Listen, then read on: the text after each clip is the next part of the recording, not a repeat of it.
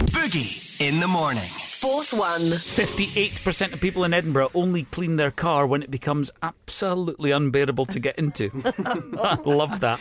Uh, Stuart McFarlane says A couple of years ago, there was a weird smell in my car and we couldn't work out what it was, looked everywhere, and it got worse and worse over the course of about two weeks. And we eventually tracked the smell down to the glove box.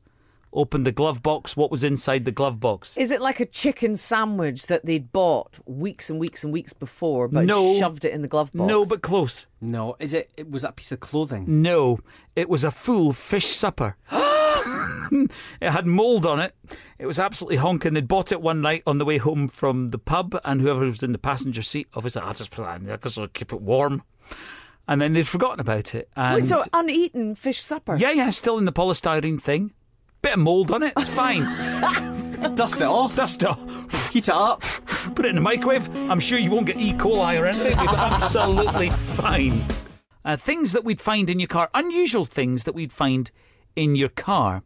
Uh, we've got Leanne on the phone. Hello, Leanne. Leanne, if we went into your car, uh, what unusual item would we find? Uh, you, you'd find a visitor's book. A visitor's book Yeah. in, in your car. Yeah. Why? Um, So everybody that you ever give a lift to has to sign the visitor's book. yeah, they write him a book. Nah, do you know what? I'm just going to walk. Yeah. Leanne. it's a bit. It's a bit weird that. I mean, Uh, you only tend to get a visitor's book in somewhere that's quite special, like a holiday cottage Are or. you saying that Barney's not special? Oh, Oh, no, he's the got a car's name. got Oh, a name. Oh, Oh no! right, okay. Tell us about Barney. Come Bar- on. Barney's a Volkswagen Beetle, and I've wanted a Beetle since I was a little girl. And when I got him, one of my friends made me a little Beetle book. So I thought the logical thing to do with the Beetle book was to put it in the car. Any famous uh, guest visitors that you've had in your car that you could tell us about? And none that I could tell you about. No. And what sort of comments do they write about their their hurl in Barney? well, manky ones. Oh, do they? ah. Right, naughty comments about what happened in the back of Barney. Well, no, there's- you don't go in the back of Barney's. It's small. No. Oh, Do you not then? Okay. right. All right. So your car has a guest visitor's book. Uh, nothing weird. Nothing to see here. Move on. Move on. Thank you, Leanne. You're welcome. We got Liz on the phone. What are you saying, Liz? Nasturtiums growing. They grew better in the car than did, they did in the garden. Nasturtiums. They were growing. I What- collect seeds no matter What's where I go. nasturtiums? They're flowers. the usual name is Tom Thumbs. But Yeah. they're- it's a type of flower. Yes, it's a, it's a, a lovely red flower. And I keep pinching seeds in wee curtains off people's gardens. And I had them in my hand and they must have fell on the car floor. And I was always carrying uh, soil in the car for gardening. And they grew and they were better in the garden, in the car than they were in the garden. So- Liz, that is manky. That is weird. You've got so much mud in your car. Things are growing in it. I did then. That's ridiculous. I've never heard anything like that in my life. I, mean, I suppose it's like a greenhouse, though, isn't it? When Yeah, you, it you is, know- yeah. It's true. They were growing in a wee crevice at the door, and they were lovely. Warm and moist. That's what they need. Oh dear. Talking of crevices.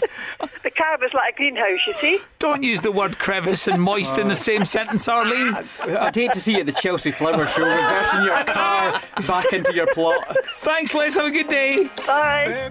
And we've got Scott on the phone. Scott's in Kirkliston. Now, what do you do, Scott? Uh, I'm a black cab driver in Edinburgh, Mm-hmm. and I had my first night back last Thursday from paternity leave, Yes. and I picked up a fare in the Waverley, and she got all the way home, and she had pooed in the back seat. Oh no. Oh. Oh, mate. Oh. That's brutal. So I had to clean it. So imagine that first night back after two weeks off maternity. Oh, Uh, my. really happy. It's just then I- easing you into fatherhood, though, isn't Oh, it? it is. I mean, you'll have had your fill of that over the last little while. I mean, you go to work to get away from all the poo. I know, I couldn't believe it. I was just like believing it. Oh, that's And then- that's rough. And that, so I had to go to one of the local uh, supermarkets. Yeah, um, to get some matches to set fire to the taxi. Well, that's the thing. It's it's one of these things. So it was really funny. So I was just like, great. First night back, I was like, can it get any worse? Okay, pal. wow. Well, thanks. Well, keep smiling, mate. Thanks for the good job you did. We'll know which taxi's yours. Yours will be the one surrounded by flies. No, mine's is spotless now.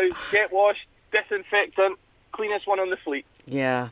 Oh, well, good job. No problem. E. Bye, mate. Bye bye. Fourth one.